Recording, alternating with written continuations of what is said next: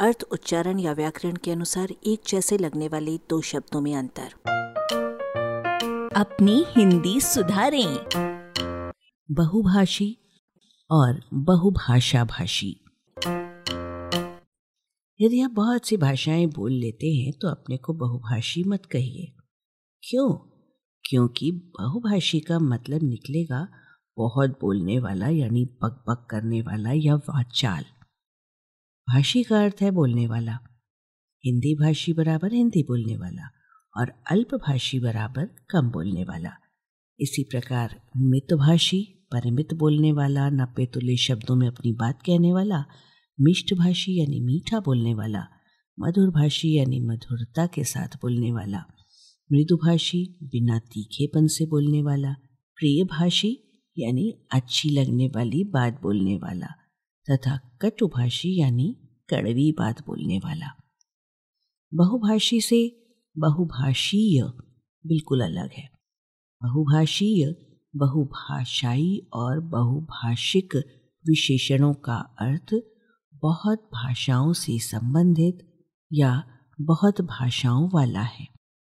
क्योंकि इन शब्दों में प्रयुक्त भाषीय, भाषाई और भाषिक का अर्थ भाषा संबंधी है।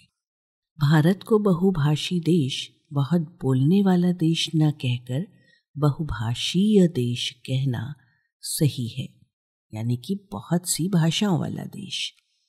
बहुभाषज्ञ और बहुभाषाविद बहुत भाषाओं को जानने वालों के लिए चलते हैं। भाषा को जानने वाला, उसे बोलने वाला भी हो, ये आवश्यक नहीं है। इस दृष्टि से भाषज्ञ और भाषाविद से भाषा भाषी भिन्न है। आप बहुभाषज्ञ या बहुभाषाविद हो या न हो, पर इस आलेख की पहली पंक्ति की भाव निरंतरता में बहुभाषा भाषी अवश्य है। आइए फिर दोहरा लें। भाषा भाषी माने भाषा बोलने वाला, भाषी माने बोलने वाला और भाषीय माने भाषा वाला। या भाषा संबंधी। मातृभाषा भाषी को मातृभाषी अर्थात माँ की भाषा बोलने वाला तो कह सकते हैं, पर मातृभाषी नहीं कहना चाहिए, क्योंकि उसका मतलब मातृ बोलने वाला निकल पड़ेगा।